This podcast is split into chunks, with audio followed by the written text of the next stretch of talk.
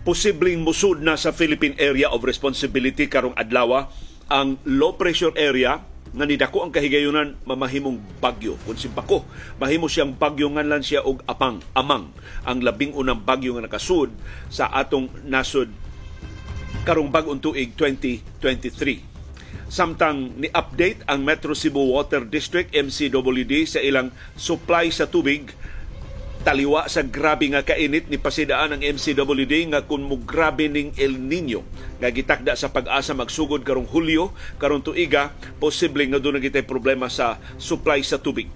Doon sa the latest nga ihap sa bag-ong COVID-19 cases nga gi-report sa Central Office sa Department of Health ni ubos og jutay ang atong bag-ong mga kaso samtang ni pasidaan ang DOH nga padayon tang maniid Padayon natong tumanon ang minimum health protocols, labi na ang pagsulo og mga face masks sa atong pag-apil sa mga tapok-tapok sa mga kalihukan sa Simana Santa. Labi na karon nga nahumana ang pagbangutan og magsugod na sabta og sa ulog sa resurrection sa pagkabanhaw ni Hesus Kristo sa atong pagsugat sa Easter Sunday. Susdaghan ng tao sa Minglanilla o sa ubang mga lugar din sa Subo nga nagpahigayon og sugat kaganinang kaadlawon. Karong buntaga sab ang deklarasyon sa Malaysia o kinaot muliwat ini sa kaisog nila ang Pilipinas nga dili nila isurrender ang ilang oil drilling diha sa West koreksyon sa South China Sea bisan pa sa pasidaan sa China. Gibakwi sa primero ministro sa Malaysia ang nauna niyang pamahayag nga andam siyang makigsabot-sabot sa China dihang gisaway siya sa oposisyon na ingon dili nila isurrender ang ilang katungod pagpadayon sa ilang energy activities diha sa South China Sea. Karon sa butaga dunay tuto ka kulbahinam nga mga duwa sa National Basketball Association nagpadayon na ning higayuna posibleng mahuman na ganit ni ang pipila sa pagdayon tapos atong programa karong buntag. Samtang atong lingion pagbalik ang dugoong panghitabo karong adlaw sa atong kasaysayan ni atong 1942 81 katuig ang nilabay ang pagkahagsa sa bataan ang kabangis ang kapintas sa mga Hapones in full display sa ilang pag-atake, pagbombardiyo, pagluba sa atong katiguangan nga nangahas pagsukol nila sa latingo pagsakop sa Pilipinas aron sa ilang pagpangita og mas ling-ong sukaranan sa ilang pakigubat dinhi sa Asia ug sa Pasifiko. And of course, among basahon ang inyong mga opinion sa inyong reaksyon sa nagalilang mga isyu nga gisgutan sa ato mga programa. Pagtuki sa labing mahinungdanong mga balita o kontrobersiya sa Subo, sa nasod ug sa kalibutan. Pagsuway pagtugkad sa ilang mga implikasyon sa atong tagsa-tagsa ka kinabuhi ug panginabuhi. Baruganan kada alas 6 sa buntag mauna ni ang among Baruganan. Baruganan.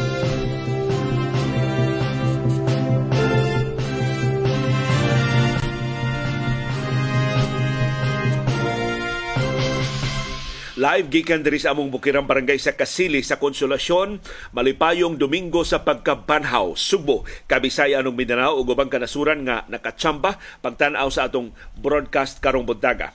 Sa atong kahimtang sa panahon ang syudad ug ang probinsya sa Subo padayon nga init ug alimuot uh, karong adlaw. Dunay gamayng kamigs hangin karong kaadlawon pero di gid sa makatugnaw sa nangagi nga mga buntag. Mausab ni ang kahimtang sa panahon sa ubang bahin sa Kabisayan, sa Mindanao, sa Metro Manila ug sa Luzon ug sa tibuok Pilipinas. Localized thunderstorms. Mao naghulga nato og kining trough sa low pressure area. Ang LPA nagdanga-danga na o posible nga musud sa Philippine Area of Responsibility karong adlaw, labing dugay ugmang adlaw. Ang trough sa LPA kinakusgang mabatyagan sa tibuok Eastern Visayas. In fact, nag-uwan-uwan diya sa Eastern Visayas. Doon na gani aeroplano sa Air Force nga nalubong sa lapok sa airport sa Katarman. Doon na tayo detalya na karong taod-taod. So bantay-bantay ta ining mas dakong kahigayunan sa pag-uwan ang Leyte, San Leyte, Biliran, Samar, Northern Samar ug Eastern Samar. Maigo mo diha sa trough sa low pressure area mausab ang Masbate ibabaw sa Amihanang Sugbo ug ang Sorsogon nga kabahin sa Bicol region ibabaw sa Sugbo. Ubos nato mahiagom sab sa kinatibok ang epekto sa trough sa LPA ang Surigao del Norte ug ang Dinagat Islands. Nidako ang kahigayunan mamahimong bagyo kining low pressure area gitakdang musud na sa Philippine Area of Responsibility either today or tomorrow. Matod sa pag-asa kung si Bako mamahimong bagyo kining low pressure area nganlan siya og amang ang labing unang bagyo nga nakasud sa Philippine Area of Responsibility karon tuiga 2023. Natungod sa kusog nga bundak sa uwan diha sa Eastern Visayas, dunay C-130 cargo plane sa Philippine Air Force nga nalubong sa lapok sa kilid sa airport sa Katarman sa Samar, sa runway sa kilid sa runway nga dili simentado superte intawng lapuka na lubong ang usa ka bahin sa eroplano. Ang iyang wa nga landing gear sa eroplano mao nalubong sa lapok samtang nag maniobra unta nag 180 degrees siya og tuyok pag preposition para na sa take off gikan sa airport sa Katarman. Perting kusuga sa uwan, mo hinungdan nga ni humok ang yuta og nalubong kining landing gear sa C-130 cargo plane. So atiman dayon sa mga mekaniko o sa mga sundao ang landing gear og nakita nila nga way kadaot sa eroplano, way naangol sa mga tripulante ug sa mga pasahero. Human sa makuting nga inspeksyon, ang eroplano gitugutan nga makalupad na padung diri sa Mactan Benito Ebuen Air Base sa siyudad sa Lapu-Lapu alas 6:24 kagabi. Salamat na lang nga way dako nga kadaot na himo ni ini maong aksidente. So magbantay gyud bisan diri sa yuta, bisan mga sakyanan sa labi na ang mga sakyanan sa kadagatan ni ining nag-usab-usab na nato karon nga kahimtang sa panahon.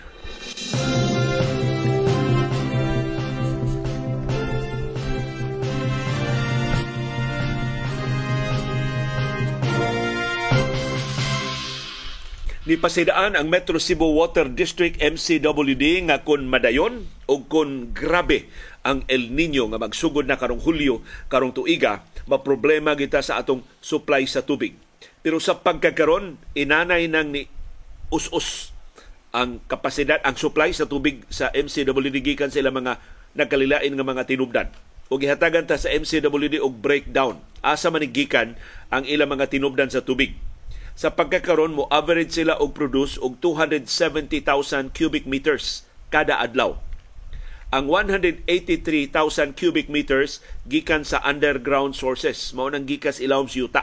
So kinabag-an, kinadaghanan sa atong tubig dinhi sa Metro Cebu gikan sa ilawom sa yuta ug mao nay labing magasto atol sa ting init. Mao nay kuyaw nga muhubas atol sa El Nino. Sa ato pa 68% sa atong supply sa tubig sa tibuok Metro Cebu gikan sa groundwater, underground sources.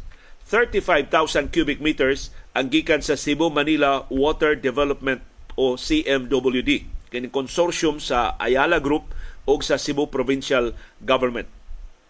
Sa ato pa 13% sa atong water supply gikan dias luyang sa Carmen. Ang nahibilin gikan sa atong mga sapa, gikan sa atong dams o gikan sa atong mga reservoir.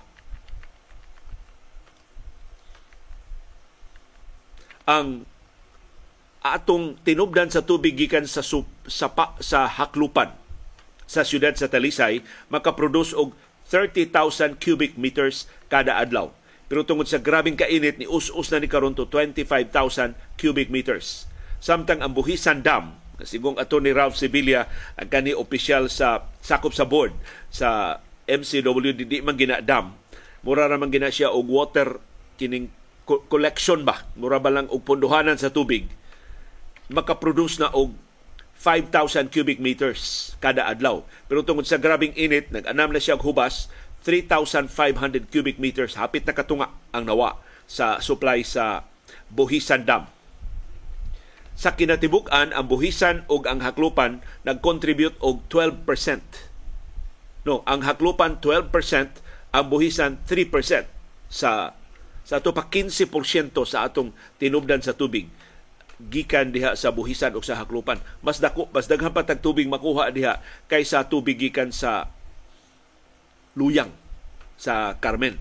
Pero doon ako'y nadunggan ha, nga mas daghan pagid ang atong tubig makuha gikan sa Luyang Carmen, pero wa padak sa MCWD ang iyang kapasidad pagdawat ining mga tubiga.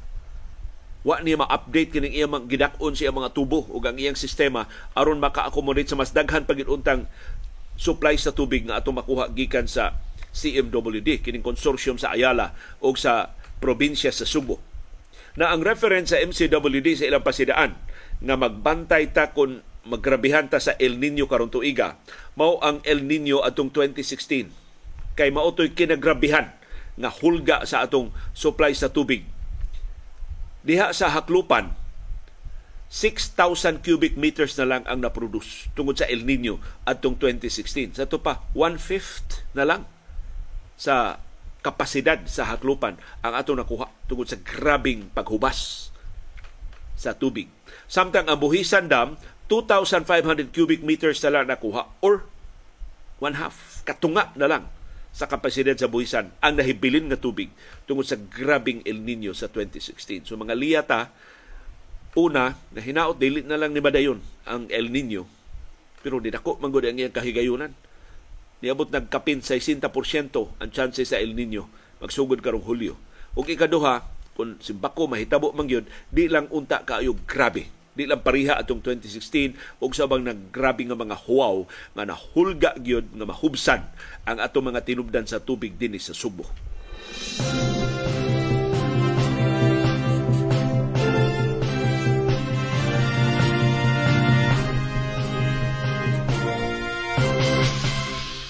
Maton ni Dars TV, kuyaw mo import na sa taog tubig, simba ko lang ambot unsa ni gama nato kun hasta tubig ato nang i-import. Hinaot nga dunay panagang ang atong gobyerno sa dili pa na mahitabo kanang dako nga katalagman. Ni us-us og jutay ang atong bag-o mga kaso sa COVID-19 sa latest nga update sa Central Office sa Department of Health. Doon natay 274 ka bag-o mga kaso sa COVID-19 mas ubos mas gamay kung ikumparar sa kapin 300 kabag mga kaso sa rangagi nga mga adlaw. Dunay pito ka patay ang tuto dito sa Metro Manila pero wag gyapon detalye ang Department of Health kanusa na nga matay ang mga biktima. Ang atong active cases ng pabiling taas 9,603 ka mga pasyente ang naa sa mga ospital o isolation facilities sa tibuok Pilipinas. Samtang atong positivity rate ng pabiling nga taas 7% ang atong positivity rate. Mas taas kaysa threshold nga gitakda sa World Health Organization nga less than 5% ang tinagdanay pag timaan nga ato nang nakontrolar ang pagkatap sa COVID-19. Ang top notcher sa bag-o mga kaso gahapon mao gihapon ang Metro Manila. Dunay 81 ka bag-ong kaso sa COVID-19 ug ang first runner-up mao ang Davao City ug Davao del Sur. Dunay 39 ka bag-ong kaso gahapong adlaw ang projection sa Octa Research Group. Muubos pa gyud ang atong bag-o mga kaso kay weekend naman eh nga mga figures between 150 to 200 ang gipaabot nga bag-o mga kaso karong adlaw Easter Sunday Abril 8 koreksyon Abril 9 2023 Dinis ato sa Subo ug sa Central Visayas ni Saka ang gidakanon sa atong bag-o mga kaso sa COVID-19 21 ang bag-o mga kaso sa tibuok Central Visayas, pito ang gikan sa Cebu City, lima gikan sa Cebu Province, upat gikan sa Negros Oriental, duha gikan sa Lapu-Lapu City, duha gikan sa Mandawi City, usa gikan sa Bohol, way bag-ong kaso sa COVID-19 sa Sikihor. Ang atong active cases, ang mga pasyente nga naa sa atong mga ospital o isolation facilities sa Sugbo, Bohol, Negros Oriental ug Sikihor, kapin gihapon sa lima kagatos 538 isaka ang atong gidaghanon sa mga pasyente nga duna pay COVID-19 ang kinadaghanan og bag-ong kaso mao ang Cebu City dunay 173 ka active cases ikaduha ang Cebu Province dunay 169 ka active cases.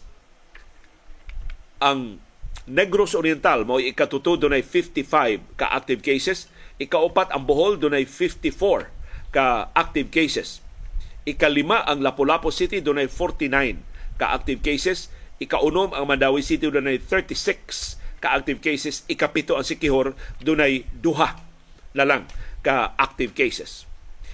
Sa ilang bahin, ang Department of Health ni pahinumdom sa publiko nga magpadayon pag-apil sa mga kalihukan sa Semana Santa, labi na sa festivity sa Easter Sunday karong adlaw, apil ng sugat sa Mingnalilya o sa ubang mga lugar nga ni timaan ni ining maong ritual sa pagsugat sa Domingo sa pagkabanhaw nga mutuman gihapon sa minimum health protocols. Labi na gyud sa pagsulob og face masks Matod sa DOH mo ni labing epektibo nga panagang sa paglikay sa simbakulayo rato nga pagsulbong na sab sa bag-ong mga kaso sa COVID-19. Ang pahinumdom sa Department of Health makahuluganon kaayo. Matod sa DOH, through vaccination and adherence to safety precautions, today we are able to celebrate Holy Week without any restrictions. Hence, we must continue upholding shared responsibility to protect everyone. Di lang kita, hasta atong mga katiguangan nga ato itang hangpon ini pauli nato sa atong mga Pinoyanan.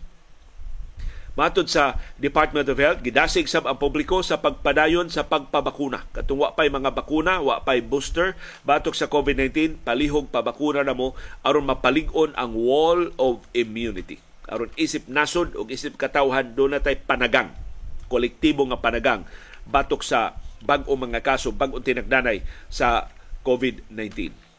Ang atong nationwide tally as of last week ang tanang natakdan sa COVID-19 sa tibuok Pilipinas. Sa kinatibuk-an sa pandemya sukad kapin tutok katuig na ang nilabay. Niabot na og 4,083,275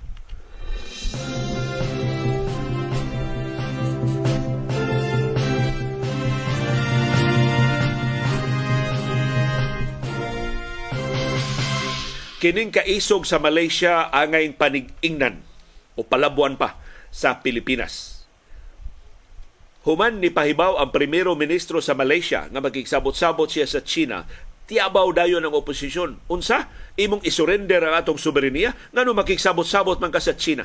So napugos pag-clarify ang gobyerno sa Malaysia dili nato i-surrender ang atong claims diha sa South China Sea. Matod sa Malaysia, was firmly committed in pro- to protecting its sovereign rights and interests in the South China Sea. Matod sa Malaysia, dili sila mo lunga sa pag-angkon anang kabahin sa South China Sea bisan sa pasidaan sa China sa energy projects sa Malaysia diha sa kabahin sa South China Sea ang giangkon. In fact, ang tibuok South China Sea ang giangkon sa China. Ang primero ministro sa Malaysia nga si Anwar Ibrahim mo ni dali, dali og bakwi sa iyang sulti nga andam siyang makig-ariglo or makigsabot-sabot sa China Matod ni Ibrahim na balaka ang China sa kalihukan sa energy firm nga gipanag-iya sa gobyerno sa Malaysia ang Petronas diya sa kabahin sa South China Sea. Matod ni Anwar, ang South China Sea giangkon sab sa ubang kanasuran apil na sa Malaysia. Ug busa andam silang makigsabot-sabot pero dili nila i-surrender. Ang mga leader sa oposisyon ni protesta sa pamahayag ni Anwar nga dako no ng risgo sa soberenya sa Malaysia kung makigsabot-sabot siya sa China. Muning ang foreign ministry sa Malaysia ni dali-dali og bakwi sa implikasyon sa sulti ni Anwar sa ni Primero Ministro Anwar pinagi sa pag-ingon nga ang Malaysia gustong mutuki sa tanang issue nga nahilambigit sa South China Sea pero determinado nga magmalinawon ang mga resolusyon and without compromising Malaysia's position. So di isurrender sa Malaysia ang iyang nasundong teritoryo. Matod sa Foreign Ministry sa Malaysia, ug angay ni himo ang template sa mga pamahayag sa Department of Foreign Affairs sa Pilipinas, the government of Malaysia is in unequivocally and firmly committed to protecting Malaysia's sovereignty, sovereign rights, and interests in its maritime areas in the South China Sea. So ana, gisiraduan na sa Malaysia posibleng ariglo uban sa China. ang China ni angkon og soberenya sa tibuok South China Sea nga mo'y agianan sa 3 trilyones dolyares nga balor sa patigayon kada tuig. Ang Malaysia, ang Pilipinas, ang Brunei, ang Taiwan ug ang Vietnam duna say overlapping claims diha sa South China Sea. Ang Petronas mao'y nakabuylo na diha sa South China Sea nag-operate na sa iyang oil o gas fields sud sa exclusive economic zone sa Malaysia. Nakabitaha ang Malaysia kay kitas Pilipinas musud pa man tag joint exploration agreement. Ideally uban sa ubang kanasuran dinhi sa China diha sa atong West Philippine Sea. Ang Malaysia nakaengkwentro na sab sa mga barko sa China nga nanghasi nila sa nangaging katuigan. Pero lahi nato ang Malaysia doon naman ikasukol. So ni sukol ang Malaysia ug wa sila mapugos sa paghunong sa ilang kalihukan sa Petronas diha sa South China Sea. Ang China nangangkon pinaagi siya yung badli sa mapa katong 9 dash line nga naglakip sa 1,500 kilometers sa habagatan nga bahin sa China nga nilaslas sa exclusive economic zones sa Pilipinas, sa Vietnam, sa Malaysia, sa Brunei ug sa Indonesia. Ang Permanent Court of Arbitration ni hukom ni atong 2016 daghang salamat sa kasong gipasaka ni anhing presidente Noynoy Aquino nga ang 9 dash line why legal basis, why historical basis, buot-buot ra sa China.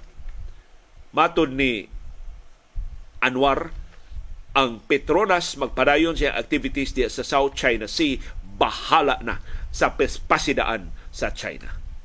So hinauta nga ang atong gobyerno sa Pilipinas sama ni Primero Ministro Anwar Ibrahim Aminaw sab sa sentimiento sa katawhan sa sukwahi nga mga baruganan aron di siya mahinayak pakig mapariha siyang kanhi presidente Rodrigo Duterte na hinayan hinuon niyang chuwawap ni tila na gini usla palapas sa China.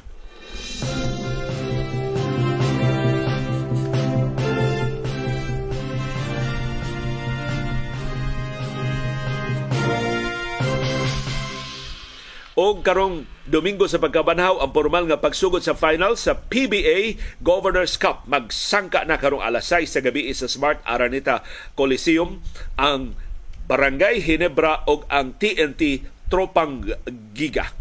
Best of seven ang final series sa PBA Governors Cup. Game 1 karong alas 6 sa gabi ang TNT o ang Hinebra gihulagaway nga moy labing lingon nga team sa Philippine Basketball Association Governors Cup. Lingon sa unta ang San Miguel Bear pero unsaon man nayayay man ang sugbuanong higante nga si Junmar Fajardo si ni Kuyaig na silhig yun in fact ang San Miguel Bear sa ang sister team na Hinebra Gin Kings. Mag-abot usa sa mga side stories ini mag-abot ang maestro o ang estudyante pagsugod sa finals karong alas 6 sa gabi si Tim Cone nga mo'y head coach sa Alaska sa una nga ginuwaan ni Jojo Lastimosa. Kay wa may parintihay ni programa ha. So si Jolas nga estudyante ni Tim Cone sa una karon head coach na bisag temporaryo ra ni siya. Kay si Chot Reyes baya gid head coach di TNT pero nitingob naman si Chot sa iyang pangandam para sa Gilas Pilipinas. Umaabot na ba ang Southeast Asian Games sa Cambodia? Unya sa sunod buwan. So si Jolas lang una ang nagda sa TNT. Ug may niyang pagkada ang TNT, nakasud yun sila sa finals o karon. Pamatun-an ni Jolas nga doon na siya nakatunan ni Team Cone. O si Team Cone, mga liya ni sa hilom, wa niya itudlo ang taniya niya sekreto nga ni Jolas. Aron nga doon na pa siya gamayng alas na hibilin batok siyang kanhi estudyante nga karon iyan ang kaatbang nga head coach sa giisip nga labing lingon sa mga kaatbang sa Hinebra San Miguel. So kung doon makasakbang sa kalingon sa Hinebra, kana mao ang TNT. Although ang paborito gihapong mudaog sa PBA Governors Cup ug maka-repeat, makapanalipod sa ilang titulo kay defending champions man ang Barangay Hinebra sa Governors Cup. Pero ang TNT nga dili maayo gama sa nang niagi nga governors ang gustong mamawi. So mao sa na ilang himuon nga gabayan sa ilang determinasyon pag ilog sa corona pagpukan sa defending champions nga Hinebra sa pagsugod na sa PBA Governors Cup Finals alas 6 karong gabi.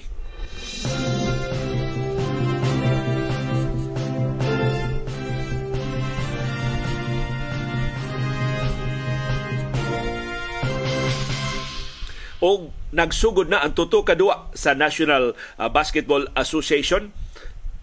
Karong orasa mao ni hinapos na nga mga duwa sa regular season sa National Basketball Association. Sus nagdaog na ang tulo ka duwa. Ang Utah Jazz ni upset sa Denver Nuggets. Ngiga sa Utah bisag ang Utah nataktak na gikan sa playoffs pero naninuod gihapon gipakawawan ang number one nga team. Sa Western Conference ang Denver Nuggets ni daog ang Jazz 118-114 og ang Los Angeles Clippers ni palig-on sa ilang claim batok sa Golden State Warriors nga sila mas maayo og luna diha sa Western Conference. Maokupar sila sa number 5 nga slot pinagi sa pagpildi sa Portland Trail Blazers 136-125 og ang Minnesota Timberwolves. Ni palig-on sab sa iyang bid nga makasud sa play-in tournament sa Western Conference sa NBA pinagi sa pagpildi gilubong gyud gani og 20 puntos ang San Antonio Spurs 151-131 sa bahin sa Clippers ang ilang superstar nga si Paul George nagsugod na og exercise pero wa pa gyud timetable kano siya siya makabalik tungod sa grabe niya nga injury sa tuon niya nga tuhod. Paita sa Los Angeles Clippers, magpuli-puli na na Paul George o si Kawhi Leonard sa pagsagubang in town sa ilang mga injuries. Samtang sa bahin sa Dallas Mavericks, under investigation sila karon sa NBA. Wa ba to nila tuyua og palingkod silang Kyrie Irving o ubang mga magdudua aron magpapildi sila sa Chicago Bulls gahapong adlaw ang NBA mo imbestigar unsay tuyo sa Dallas Mavericks sa pagpalingkod sa ilang mga magdudua. Sa laing pagkasulti ang NBA mo imbestigar wa ba tuyua pagpapildi sa Dallas Mavericks aron duna sila mas maayo nga draft pick samtang duha na lang kadua ang ilang nahibilin sa regular season. Doon na pauntay kahigayunan ng Dallas nga makasud sa play-in tournament sa Western Conference pero gipalingkod si Kyrie Irving Maxi Kleber, Tim Hardaway Jr., Josh Green o Christian Wood. Ang gipadua maura si Luka Doncic pero ang rason gipadua si Luka Doncic kay April 7 mao ang Slovenia Night sa American Airlines Center. So pasinungog to sa kultura sa tradisyon sa nasod ni Luka Doncic. Mao tong giulog-ulog lang gipadua siya og 13 minutos sa first o second quarter siya gipadua. In fact, sa pahibaw sa wa pa magsugod ang duwa, ang head coach nga si Jason Kidd ni Ingon, first quarter ang duwaan ni Doncic. Tungod sila pagkapildi sa Chicago Bulls, ang Mavericks taktak na sa playoffs. Ug makauwaw kay ni pagkataktaga sa Dallas Mavericks kay niabot baya sila og Western Conference Finals batok sa Golden State Warriors last year og in fact ang Dallas ikalima sa Western Conference, sa team standing sa Western Conference, dihang napuno nila si Kyrie Irving atong Pebrero. Pagkapuno na hinong Kyrie Irving, na pildi na hinuon og sunod-sunod ang Dallas Mavericks. Pero gidudahan sa NBA, tinuyo kining pagpapildi sa Dallas Mavericks aron pagpanalipod sa ilang top 10 pick sa 2023 NBA draft kay kun matagak sila gikan sa top 10 ang pick mo adto sa New York Knicks nga mao'y muhingpit sa ilang trade pagkuha ni Kristaps Porzingis. Karon ilan siyang gilabay ngadto sa Washington Wizards. So, posible desperado si Mark Cuban pag-rescue sa ilang season, wa naman sila kagayunan makampiyon, banga man kaayo ang chemistry ni Kyrie Irving og ni Luka Doncic, maybe nagkinalang pagdugang panahon. Aron nga magkasabot sila duha. So ilan na lang gi ipapildi kining nahibilin nila nga mga duwa sa regular season. So under investigation sila sa NBA, murag mobalik ning duwa silang Kyrie Irving o kaubanan. Maninuod ni Luka Doncic aron dili sila dudahan sa NBA kay katapusang higayon nga ang Dallas Mavericks nagpapildi ilang nakuha si Luka Doncic. So dako sang insentibo kining maniobra o binuang ni Mark Cuban. Arita sa Golden State Warriors kay dunay deklarasyon ang ilang superstar nga si Clay Thompson nga healthy gani ang Golden State Warriors why makapil din nila bisan kinsa nga team nga nasud karon sa playoff sa Western Conference o sa Eastern Conference.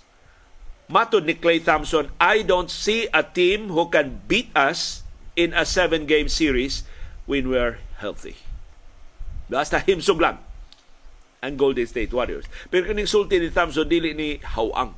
Doon na siya tuto ka mga requirements. Doon ay tuto kuno ka butang nga angay himuon sa Warriors aron ka panalipdan ang ilang kampeonato sa National Basketball Association. Maka-repeat sila karong tuiga. Aron mahingpit ang ilang potential, ma-utilize, ma, ma, maximize ang ilang potential sa Golden State Warriors. Hin, kan, hinan, kinahanglan ko nung himuon ang musunod nga tuto kabutang. Kini sa pananaw ni Clay Thompson. Una, dili ilabay ang bola. Usik kay bola ang Golden State Warriors. So, mas ampingan nila ang ilang bula sa Golden State Warriors. Ikaduha, good collective shot selection. So dili pataka lang og itsa sa bola. Og ikatulo, dunay communication sa depensa. Kay mo kulapso ang ilang depensa kung di sila magkasinabtanay So, kinahanglan doon na sila mga sinyal o mag, mag tinanaway sila sa kada usa asa dapitas sa depensa aron dili sila mabuslutan sa ilang kaatbang. So let us see the scattered tinuod ba ni ang pasalig ni Clay Thompson nga mo repeat ang Golden State Warriors karong tuiga. Música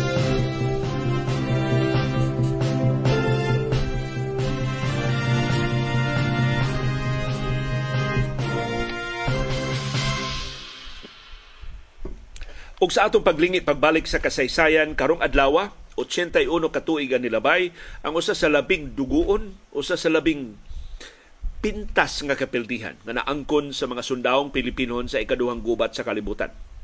Ang fall o bataan mao ang gingan sa pagsurrender sa Allied Forces sa Estados Unidos ug sa Pilipinas ngadto sa mga Hapones sa ikaduhang gubat sa kalibutan Abril 9, 1942. Ang Bataan, strategic kaayo nga isla sa Luzon. Strategic kay nga peninsula sa isla sa Luzon nga importante kaayo para sa Estados Unidos ug sa mga Pilipino ug importante sab kaayo para sa mga Hapones. So mo gipunteriya sa bombardiyo sa mga Hapones ug mo gipanalipdan, gi-concentrate dito ang kinalig-unan nga puwersa sa Estados Unidos ug sa Pilipinas gipanalipdan sa mga Pilipinhon ug Amerikanhong mga sundao ang bataan batok sa mga Hapones sukad Enero 1942. Pero mas daghan ang mga Hapones, mas gamhanan ang ilang mga armas, mas daghan sila og supplies, mas daghan ang ilang reinforcements. So human sa pila ka buwan nga bangis nga gubat ang Allied Forces na pugos sa pagsurrender sa Bataan. Ang kadaugan sa mga Hapones sa Bataan mo'y dako nga turning point sa ikaduhang gubat sa kalibutan dinhi sa Pasifiko. Gitugutan ang mga Hapones nga makakontrolar sa tibuok Pilipinas human nila nakuha ang Bataan.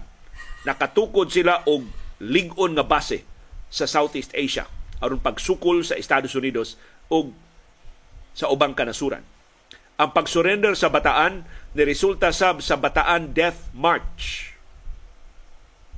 Kanusa gipugos sa mga Hapones ang 75,000 ka mga sundao sa Pilipinas ug sa Estados Unidos pagmarcha og 600 miles under extreme conditions. Niresulta sa kamatayon sa kalibuan ka mga Pilipinon o mga Amerikanon tungod sa kabangis sa mga Hapones, tungod sa sakit o tungod sa kagutom. Mo ning gisayon-sayon laro balhin-balhin sa administrasyon ang araw ng kagitingan pero hinaot dili nato makalimtan ang dakong sakripisyo sa atong katiguangan atol sa pagkatagak sa bataan Og niya ang hingpit nga detalye giunsa pag makmak, giunsa pag watas-watas sa mga Hapones ang bataan ug ganun napugos in town pag surrender ang mga Pilipinhon ug ang mga Amerikanhon. Ang pag-atake sa mga Hapones sa bataan nilungtad og 93 days. O upat ra kabuan human ang United States Army Forces in the Far East USAFE nga ginganlan dayon og USFIP ni sibog ngadto sa bataan So naapiki ng daan ang bataan mo katapusan nga stand sa mga puwersa sa Estados Unidos ug sa Pilipinas. Ang labing detalyado nga asoy sa gubat sa bataan gisuwat ni Teodoro Agoncillo sa iyang librong The Faithful Years, Japan's Adventure in the Philippines of the events leading up to General Edwin King Jr.'s official surrender ngadto sa mga Hapones Gituyo ba o tsamba lang? Mato ni Agoncillo, si General Masaharo Homa, nga mo'y labawng general na niatake sa Bataan, nipili sa Abril 3 pagsugod sa General Offensive batok sa United States Forces in the Philippines, USFIP. Kay para sa mga Hapones, makahuluganon ang Abril 3 Kay mo ni anibersaryo sa pagkamatay sa ilang unang emperador sa Japan nga si Emperor Jimo. Ug mao ni adlaw sa pagpuasa ug sa pagbangutan sa mga Hapones.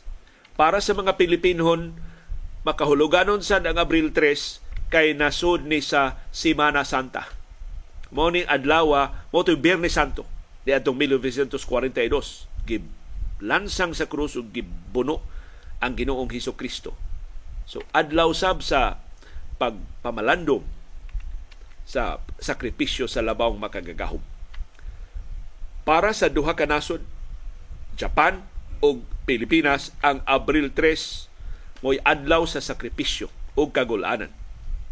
Alas 9 sa buntag atong Abril 3, 1942, nagsugod ang bombardiyo sa mga mortars, sa mga howitzers, batok sa mga Amerikanon o sa Pilipinon nga mga sundao. Hilabihan kagamhanan sa mga armas sa Japan. Sa samang higayon, ang mga bombers, mga aeroplanong igugubat sa Japan ni bombardiyo sa mga targets diha sa Bataan. Ang frequency o ang gikusgon sa pagtayog sa kinatibuk-an sa Bataan naka paluklok in town ng, ng nanago sa mga foxholes ang Amerikanon o Pilipinon nga mga sundao. Ang defense constructions nga tukawan sa pagpanday, pagtukod sa mga Pilipino o Amerikanon nga mga sundao, has ka na bungkag dayon sa una palang atraka sa mga Hapones. Ang communication lines na putol. So di, wa na magkasinamtanay ang mga sundao Pilipino o mga Amerikanon ang mga punuan sa kahoy nangasunog na himong mga baga tungod sa grabing bombardiyo. Nagpadayon ang pagbombardiyo nga naluya na pag-ayo ang mga Amerikanhon o Pilipinhon nga mga sundao. Ang batanon in town kaayo nga mga sakop sa Philippine Army nga bag-o pang gi-recruit o bag-o pang gi-train di pagit to sila andam sa gubat. Pero naahat sila tapos sa ilang training napugos sila pag-retreat ngadto sa bataan uban sa mga unit sa USAFE. Sus ang mga batanon in town nga kasagaran mga tinunan sa kolehiyo o sa high school nang hilak og nanago sa foxholes sa kabalaka nga malilian sila sa mga Hapones maapil sila og bombardiyo. Kining mao mga batanon nga mga Pilipino gipugos ni nga mamahimong mga sundao kay compulsory man ang military, military training sa una. Pagkabuntag na sa pagkasunod adlaw, Abril 4, ang mga Hapones ni lusad og lain na sab nga air artillery bombardment nga nakapahumok pagyud pagsamot sa depensa sa mga Pilipinon o sa mga Amerikanhon. Pagkakilom-kilom sa ikaduhang adlaw, April 4, usa ka Japanese unit nakaabot na sa tiilan sa Mount Samat. Nag-regroup ang mga Hapones pangandam sa all-out attack sa bukid. Pagka Easter Sunday, April 5, sumad nga Domingos pagkabanhaw atong 1942, 81 years ago, ang mga Hapones nilusad na sab sa ilang pagpangatake. Pagkapalis, humas utong tutok ang mga Hapones ni abot na sa summit sa kinatumian sa Mount Samat. So ang mga Hapones nakakuha na og strategic na area sa Bataan. Ila na nakuha ang highest point sa Bataan, makontrolar na nila ang kinatibuk-an sa Bataan pagka alas 4.30 sa hapon ang advanced elements sa mga Hapones ni sorpresa sa command post sa 21st Division ilang nadakpan ang leader nga si General Kapinpin. So, na. Hipos na ang mga sundawong Hapones o mga, koreksyon, sundawong Pilipinhon o Amerikanon. Pagkagabi, ang mga unit sa Japanese forces gipanguluhan nilang Tanugichi o ni Sato nagkuyog na dito sa command post sa ni surrender nga si General Kapinpin. Sa nadakpan nila nga si General Kapinpin. So pagkatapos sa adtong adlaw, ang leader ni General Homa nga si Masaharu sa Japanese 14th Army naglaom nga ila nagyong maabog ang mga sundawong Amerikanon mga Pilipinon ngadto sa Manila Bay aron nga makuha na gid sa hingpit ang bataan nga may labing strategic nga peninsula sa gubat para niya, hapit na gyud duol na lang kaayo ang kadaugan.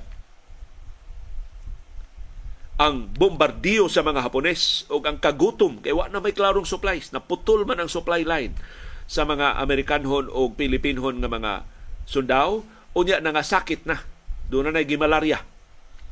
Doon na na nagdysenteria, doon na na nagdiarrhea. Kahugaw na sa ilang palibot. Nakapasamot sa kaluya sa Filipino-American troops daghang grupo sa mga Amerikanhon o Pilipinhon ng mga sundao na nibog bisag wa sila sugua tungod sa grabe nga bombardiyo sa mga Hapones. Abisan unsa pagsuway pagpabalik nila sa atubangan sa gubat na pakyas kay pwerte naman ginilang luyaha, pwerte naman nilang gutuma. Pagka Abril 7, hingpit na gyud nga nabungkag ang puwersa sa mga Amerikanhon o sa mga Pilipinon. Ang Japanese artillery nagpadayon sa pagbombardiyo sa ilang nahimutangan. Ang mga aeroplanong igugubat sa Japan nilupad og 160 sorties og ni hagbong og 100 tons sa mga eksplosibo sa Second Corps installations sa mga Amerikanhon ug sa Pilipinhon nga mga sundao. Giapil og bombardiyo sa mga Hapones ang ospital dito sa Little Baguio ang tanan itong samaran ng mga sundao ng mga Pilipino ng mga Amerikanon na tiwasan gyud hinuog kamatay. Ang nagpasad nga mga patayng lawas sa nagkalilain nga bahin nakatag. So, uban pa intawng bahin sa lawas nagkumbitay sa mga punuan sa kahoy sa grabing bombardiyo pagkabungkag sa ospital. Tungod ining maong kaguliyang wa nay organisasyon ang mga sundao sa Pilipinas o sa Estados Unidos. Aron pag alibyo sa sitwasyon, si General Wainwright, ang pangu sa US Forces din sa Pilipinas, pagkahapon sa Abril 7, ni mando og counter-attack. Mo atake sila gikan sa silangan nga bahin sa Bataan aron ma-maintain ang ilang linya dili sila hingpit nga malutsan sa mga Hapones. Si General Jones, ang commander sa First Corps, ni protesta sa mando ni Wainwright nga sir di na na mahimo. Kay ang mga sundao masakito na. Di na gani sila kadaog sa heavy equipment or sa ilang artillery. Moto ni ingon si Wainwright ngadto ni General King ang commander sa Luzon Force imo ang final decision. Bana-banaa diha ang sitwasyon makasugakod pa ba? Si General Homa ni Banabana nga abdan og usa ka ang iyang pag-atake sa Bataan. Puwerte niyang lipaya nga humanlas pila ka adlaw na bungkag niya ang depensa sa Bataan. So ni pahimo siya sa iyang bitaha. Gimanduan niya ang mga Hapones sa pag atake sa kabkaben, sa tumoy sa bataan. Pero wa nay katakos ang mga sundao Pilipino ug Amerikanhon pagsukol sa mga Hapones. Hilabihan na nilang kapuya, wa sila katug. Tungod sa way hunong nga pagbombardiyo.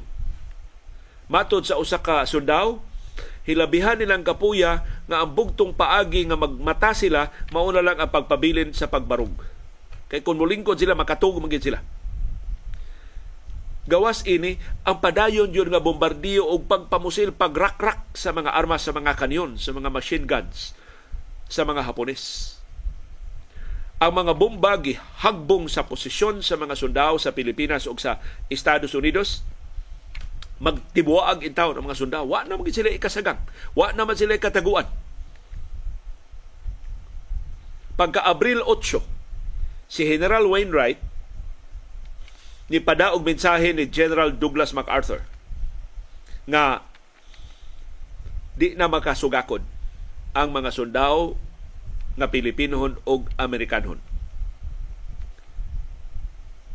Pagka sayong buntag sa Abril 7, duha ka adlaw sa wa pa hagsa ang bataan si General King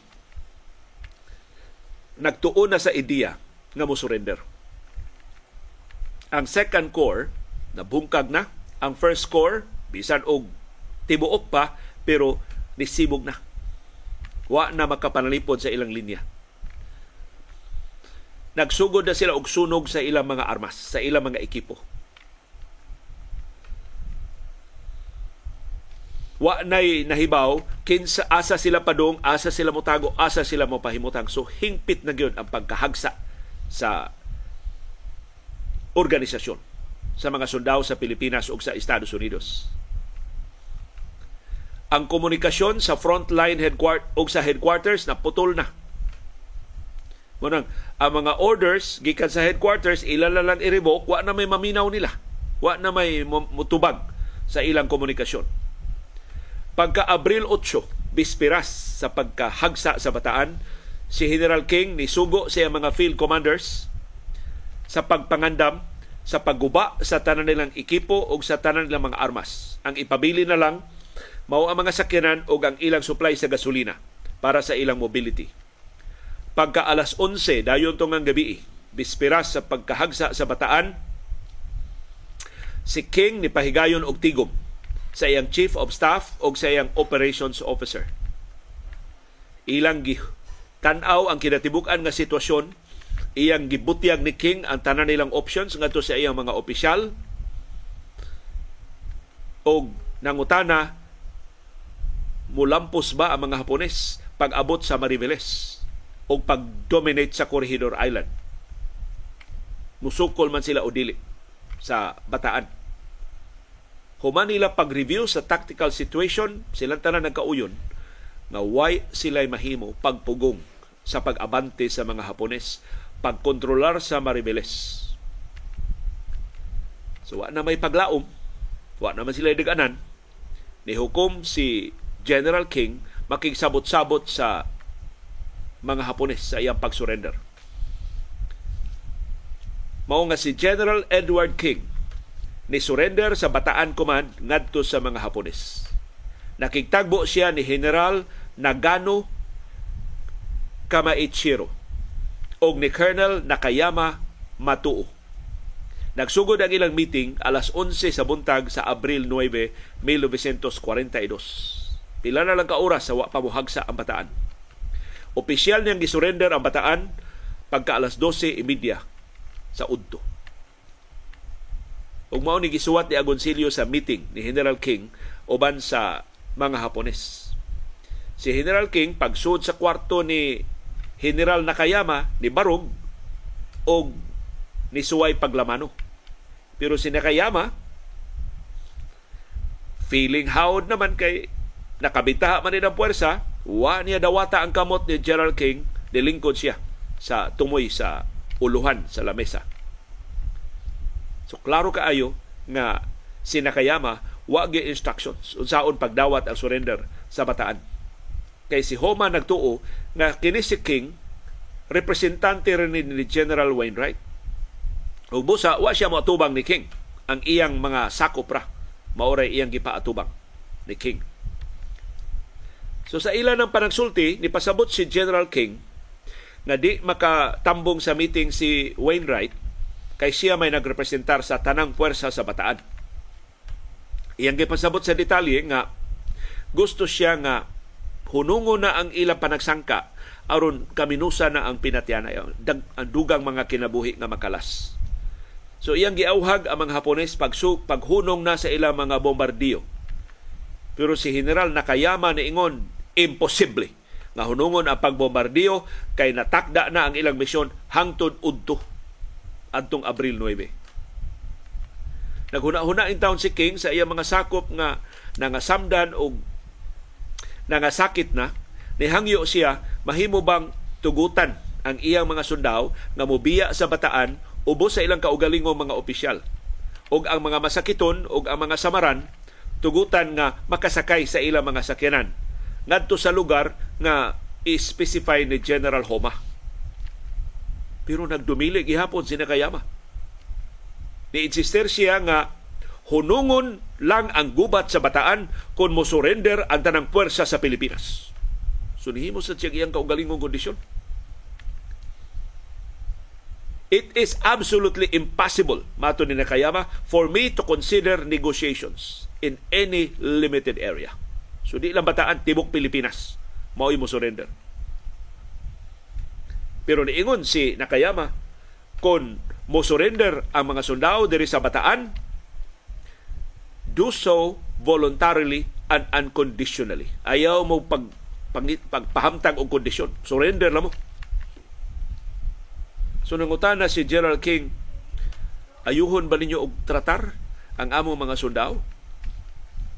Nitubag si Nakayama, we are not barbarians. Will you surrender unconditionally? Saan? Daghan pagkagsulti o surrender na mo?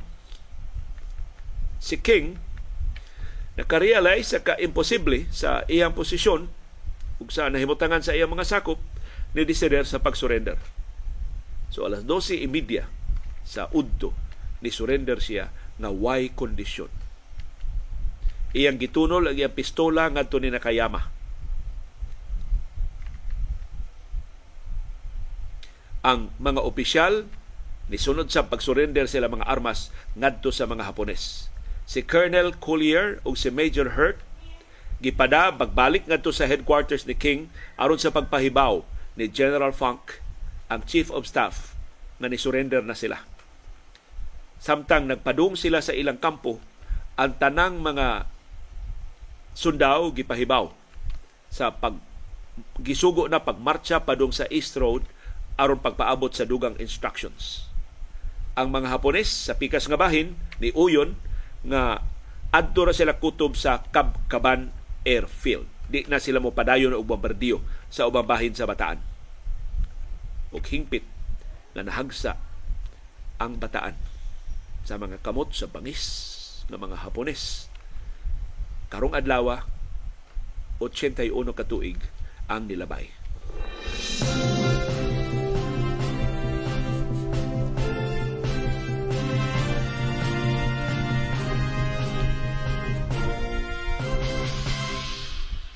Daghang salamat sa inyong pag-apil sa atong programa ug ni ay mga opinion, mga panghuna-huna sa pipila sa atong mga viewers nga wa makaabot sa atong live streaming, bitan-aw sila on demand.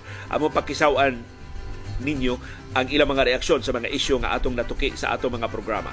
Pero sa dili pa, happy birthday ni Jovi Abala. Karong adlaw ang birthday ni Jovi Abala na si Jovi sa Europa. Pero makahigayon gihapon siya pagtan-aw sa atong mga programa. Salamat kaayo Jovi Abala, happy birthday ug diha salamat sa imong suporta sa atong programa. Ug si Nem sa Seda, dunay katin-awan mahitungod atong makililimos nga ni sangpit sa usa ka celebrities Pilipinas kanang bakasyon dito sa Singapore. Mato ni Nems possible jud na nga dunay makililimos sa Singapore. Although they prefer cash, but in case wala jud cash kanang QR code scan lang na unya mo select ka sa name sa person diretso na sa account actually similar rasad na siya sa GCash gipaagi lang og QR code pero mostly ana nila na ana sila permit no permit ang mga magkililimos sa Singapore nasa mga pobre diri sa Singapore. Ang nakalahi, they are not homeless. Kay provided sila sa government housing project coming from their CPF contribution. O ba? Legal ang pagpakilimos sa Singapore? Anong gidili man ni sa ato sa Subo? Dili data Singapore-like. Si Molly Angus niingon unsaon ka na pagbawi liyo ang gasto sa kaso nga nagdagan og 16 years. Waray aray sa mga nagkiha kay adunahan man ang daan. Okay lang silang mapildi basta nahasol lang yun ang pobre og inosenteng tao nga iyang gikalagutan. Usahay unfair gyud ang kapalaran. Tinuod yun na, Molly. Hangad na lang ta sa langit, Molly. Maura na itong daganan. Kung niya tayo viewer nga dili niya tinuod nga pero pare ni siya Tawag na to nga Reynos Alenius. Mo yung gigamit nga nga diya sa YouTube. Congratulations on your exoneration. It's about time that politicians not use laws as weapons to silence free speech. Salamat kay Father sa imong pagsubay di ay sa akong kaso. Si Julius Padron, may tungod is binignit. Kanang binignit nga parat, ang tawag ana binignit nga gisubakan og buwad daghan kay kung naibawan nga ganahan mo kaon og binignit nga parat. Samtang si Edith Tan nga tuwa sa Sweden ni pahibaw nato 3 degrees Celsius ang ilang kabugnaw, katugnaw dito sa Sweden. Nagtanaw siya nato at 10.35 p.m. sa atong programa uh, kagabi tingali ni. Daghang kay salamat Ma'am Edith Tan sa imong pag apil sa atong programa. Daghang salamat sa inyong pag-comment sa Facebook or sa YouTube makatabang na sa pagpasaka sa level of engagement sa atong mga programa sa atong ranking sa mga mo search ini mga topics ini mga subject matters nga atong ipagdiskutan. Daghang salamat sa inyong pagpakabana. Daghang salamat sa inyong padayong pakigbisog, pagtugkad sa mga implikasyon sa labing mahinungdanon nga mga paghitabo sa atong palibot. Aron kitang tanan, makaangkon sa kahigayunan pag-umol sa labing gawasnon, labing makiangayon ug labing ligon nga baruganan. Maukad to ang among baruganan. Unsay imong baruganan. Daghang salamat sa imong pakiguban. Shushed